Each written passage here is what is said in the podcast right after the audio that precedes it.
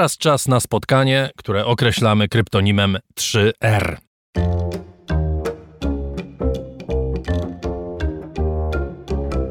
Rożek Urosiaka w raporcie. 47% ziemi w Europie znajduje się w stanie suszy, tak ocenia Wspólne Centrum Badawcze Unii Europejskiej. Ten rok jest szczególnie dotkliwy we Francji, gdzie wysycha Loara i szaleją pożary na południu kraju.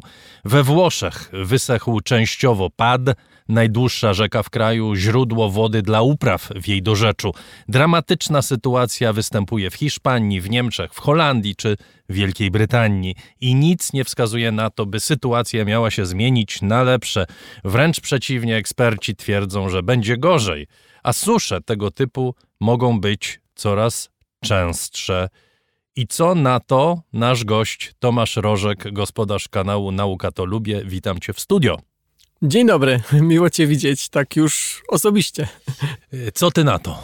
No tak, no z, z, faktami się nie dyskutuje. No takie po prostu są fakty. Można dyskutować z interpretacjami, ale na pewno nie z faktami. Tak, po Czy to rzeczywiście jest. jest największa susza y, w ciągu ostatnich 500 lat, jak mówią eksperci właśnie unijni?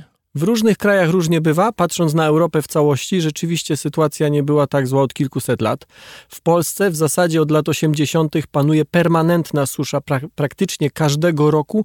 Y, ona nie obejmuje całego kraju zawsze, mniejsze lub większe e, tereny. Natomiast od, 8, od 80 roku, tak z grubsza, czyli ponad 40 lat, e, co roku gdzieś jest susza w Polsce. Mamy kolejne rekordy, czy to temperatury lipca, czy braku nawodnienia terenu. To jest bardzo medialne, w zasadzie wszyscy o tym piszą, mówią. I to absolutnie niewiele zmienia. Ja mam takie poczucie, że to trochę tak jak e, z tematem, który niedawno poruszaliśmy w raporcie, mianowicie z konfliktem na Bliskim Wschodzie. To znaczy, wszyscy o tym mówią, nic się nie zmienia i to dalej tak idzie. I w zasadzie kolejne pokolenie rośnie z takim przeświadczeniem. Widocznie tak musi być, nic się z tym Widocznie nie da zrobić. tak musi być. Czy my się teraz y, właśnie rodzimy y, jako kolejne pokolenie, które będzie świadkiem takich lat jak obecnie, to znaczy lat, w których w miejscach takich jak na przykład Wielka Brytania, gdzie temperatury 40 stopni czy 30 kilku stopni y, były w zasadzie nie do pomyślenia, czy były jakimiś takimi anomaliami, które się może zdarzały na, raz na kilka czy kilkadziesiąt lat. Że te temperatury po prostu będą z nami?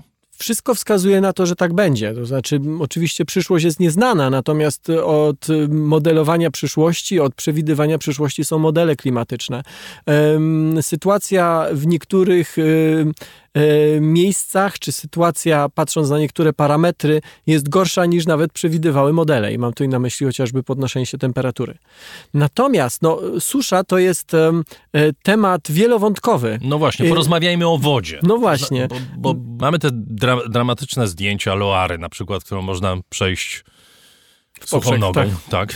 bez żadnych problemów. E, mamy doniesienia o tym, że systemy wodne w Niemczech czy w Holandii Holandia, kraj znany z tego, że posiada że ogarnia temat. Że ogarnia tak. temat. No to znaczy, no jak, jak myślimy o kanałach, myślimy o nawadnianiu, no to myślimy o Holandii. Mamy zdjęcia ze Szwajcarii, kraju górzystego, a wcześniej tego typu obrazki raczej były domeną krajów e, no, takich wypłaszczonych, e, gdzie jak gdzie, ale w górach wody nie brakowało nigdy. Otóż są zdjęcia ze Szwajcarii, gdzie rzeczywiście e, rzeki przypominają rowy melioracyjne i one są dramatyczne, te zdjęcia, niesamowite, bo nagle się okazuje, że jest rów, w którym płynie woda, a kilkadziesiąt metrów w lewo albo w prawo stoją statki wycieczkowe po prostu na piasku.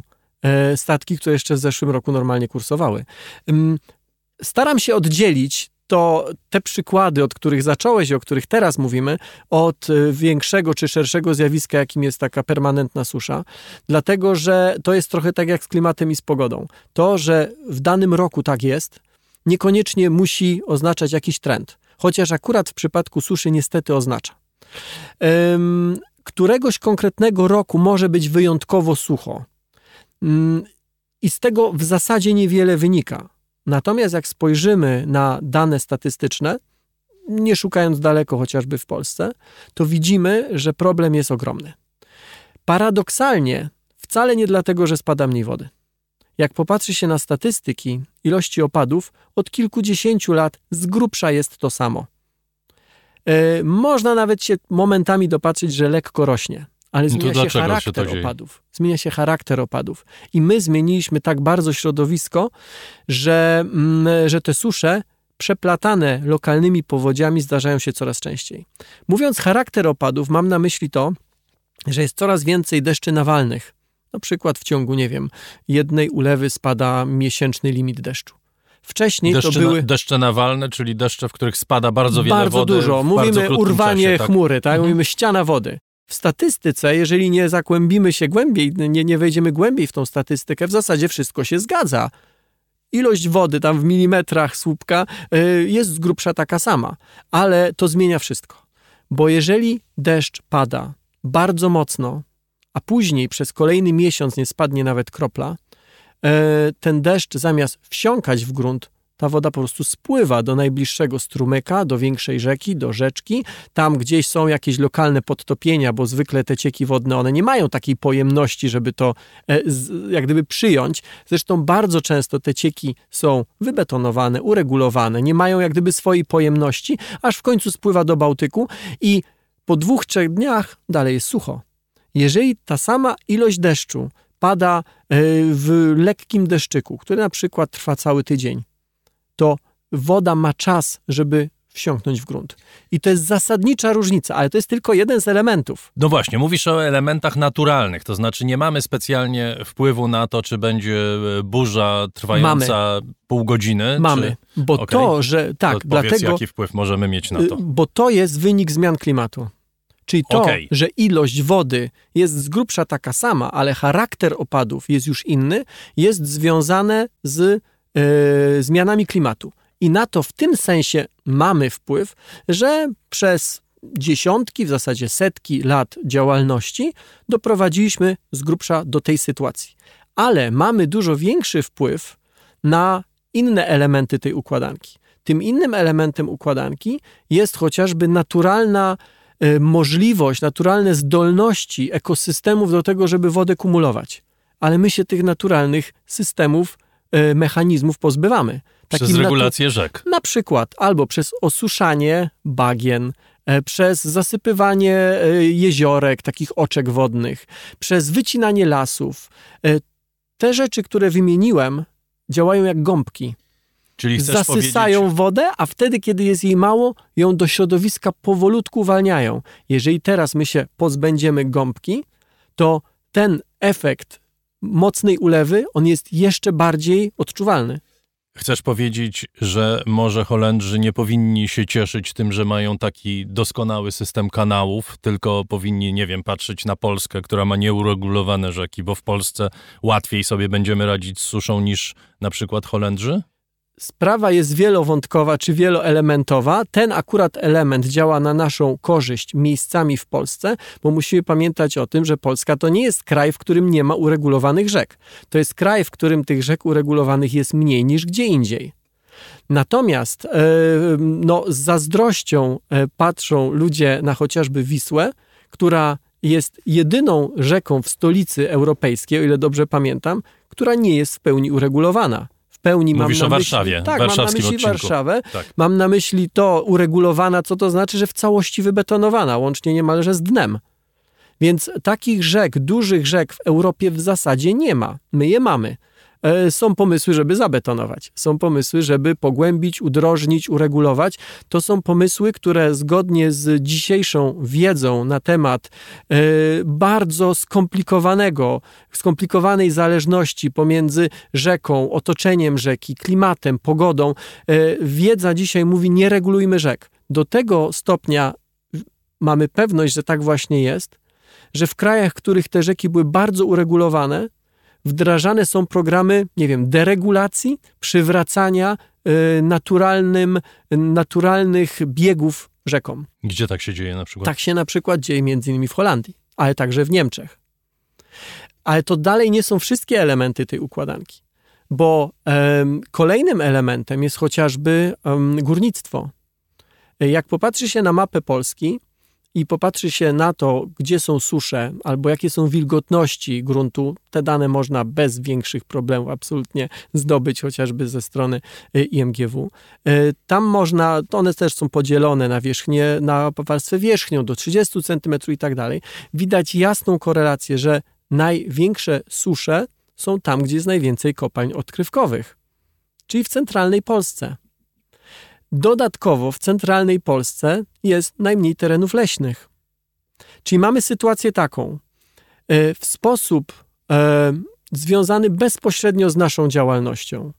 Wycięliśmy czy wycinamy lasy i likwidujemy gąbki, czyli te naturalne elementy buforujące.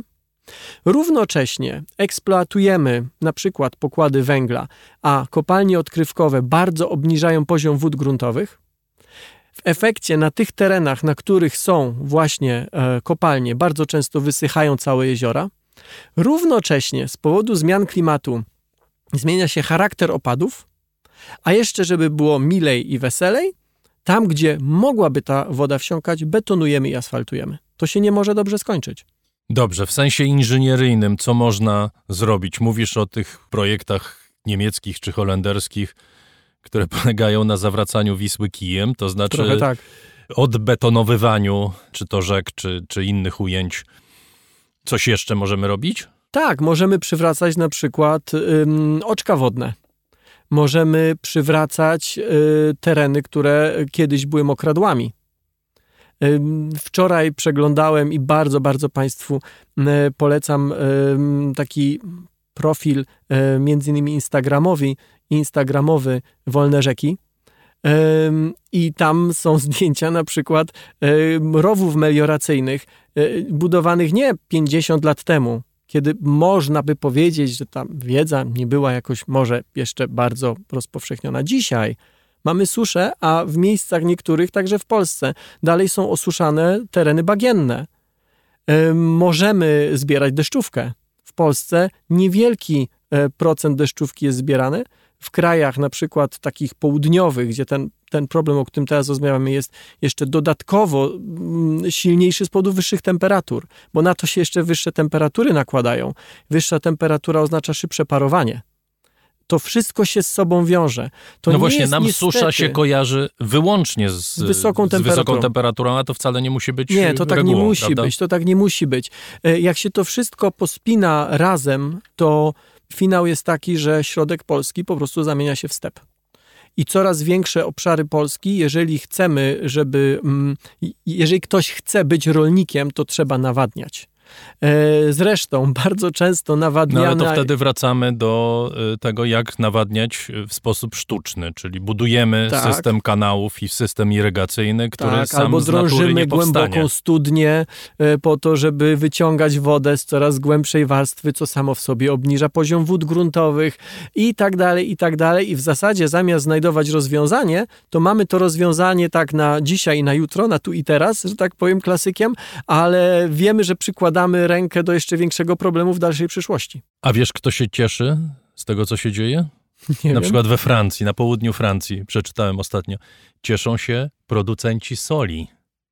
O proszę. Którzy mają używanie i mają podobno zapasy soli na dwa czy trzy lata. W związku z tym oczywiście co się dzieje, prawda? W związku z suszą która powoduje, że ta sól się wytrąca znacznie y, mocniej, znacznie więcej. Myślałem, że niż... dlatego, że jest coraz większe zapotrzebowanie na wodę słodką, więc pełną parą pracują. Nie, w związku z temperaturami mhm. i w związku z tym, jak reagują, y, to nie są kopalnie soli, tylko to są ujęcia soli, tak, prawda? Tak, tak. Więc wiesz, niestety jest tak, że byłoby miło, gdyby sytuację dało się rozwiązać jednym jakimś posunięciem. Niech to posunięcie będzie trudne, niech będzie drogie. Ok, poniesiemy ten koszt, temat jest rozwiązany. Tutaj tak nie jest. Tutaj to jest wielowątkowa, e, to wymaga e, wielu różnych zmian, także w naszym rozumieniu. Większość rolników podlewa swoje pola wodą pitną, co jest absolutnym marnotrawstwem. Czym dodatkowo jeszcze powiększają jak gdyby problem, który mamy. A czym powinni podlewać? Mogą podlewać wodą, która nie jest zdatna do picia, która nie musi być wykorzystywana przez ludzi, która może Deszczówką, być wodą... jeśli by padał deszcz. Na przykład. Wiesz, ten deszcz pada. Tyle tylko, że ten deszcz pada w inny sposób. Jeżeli nie będziemy tego deszczu gromadzili, to ten problem będzie jeszcze większy. Jedno, co jest dobre w tej sytuacji, to chyba e, fakt, że jednak rzeczywiście wielu ludzi zdaje sobie sprawę, że coś się dzieje, prawda? Że coś niedobrego się dzieje i zwłaszcza przykłady takich rzek jak Loara czy Pad, które wysychają, te fakty stają się publiczne, te fakty stają się... W Polsce San na przykład. Nie wiem, czy widziałeś zdjęcia z Sanu, są, są dramatyczne. Czy jest most, pod Mhm. którym nie ma rzeki. I to jest po prostu coś niesamowitego. Wiesz co, tak, to jest prawda, że te zdjęcia e, w społeczeństwach e, XXI wieku, e, TikTokowych, Instagramowych, one robią wrażenie. Ale obawiam się, że jak w przyszłym roku em, San nie będzie suchy, to my o tym zapomnimy.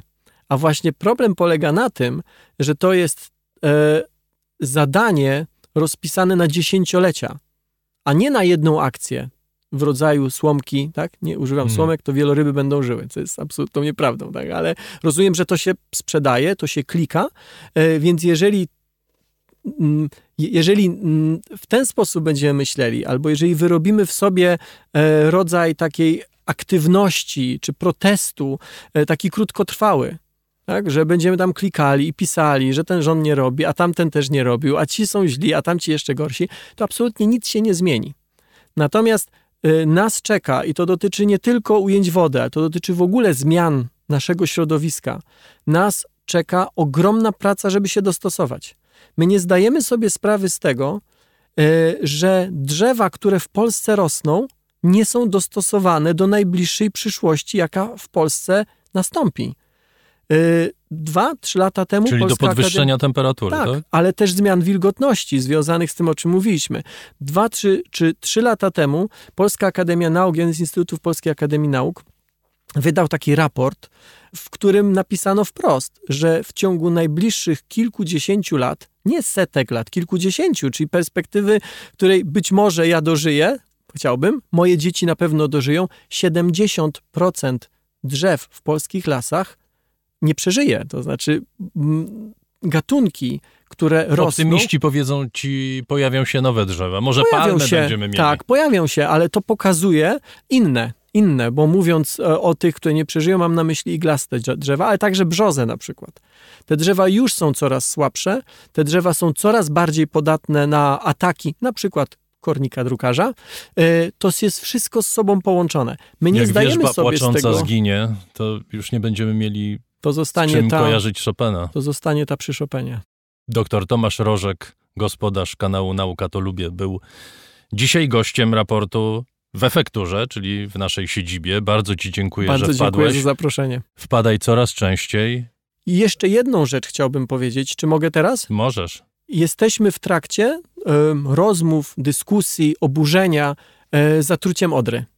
Tak. Nie zdajemy sobie sprawy z tego, że gdyby w Odrze płynęło tyle wody, ile normalnie płynie w podobnym okresie, jaki mamy, to to zatrucie by było dużo mniejsze, bo ono by było bardziej rozcieńczone. Czyli nawet chociażby z takiego punktu widzenia, i jasne, znaczy Co ja, nie zmienia faktu, że, że oczywiście zatrucie... Ktoś powinien i za to, nie wiem, do więzienia zapłacić jakieś kary kosmiczne. To jest jasne. Mówię Mhm. tylko o tym, że, bo jakby tego nie chcę być źle zrozumiany, ja tu niczego nie usprawiedliwiam. Ja Mhm. mówię tylko, że gdyby ta, ta sama ilość trucizny dostała się do rzeki, która y, jest wypełniona wodą tak, jak powinna być wypełniona wodą i tak, jak zwykle była wypełniona wodą, to straty ekologiczne by były dużo, dużo mniejsze. Dziękuję Ci bardzo. Zapraszamy do studia i zapraszamy do raportu o stanie świata. Mam Zawsze nadzieję, że w chętnie. najbliższym czasie. Dziękuję.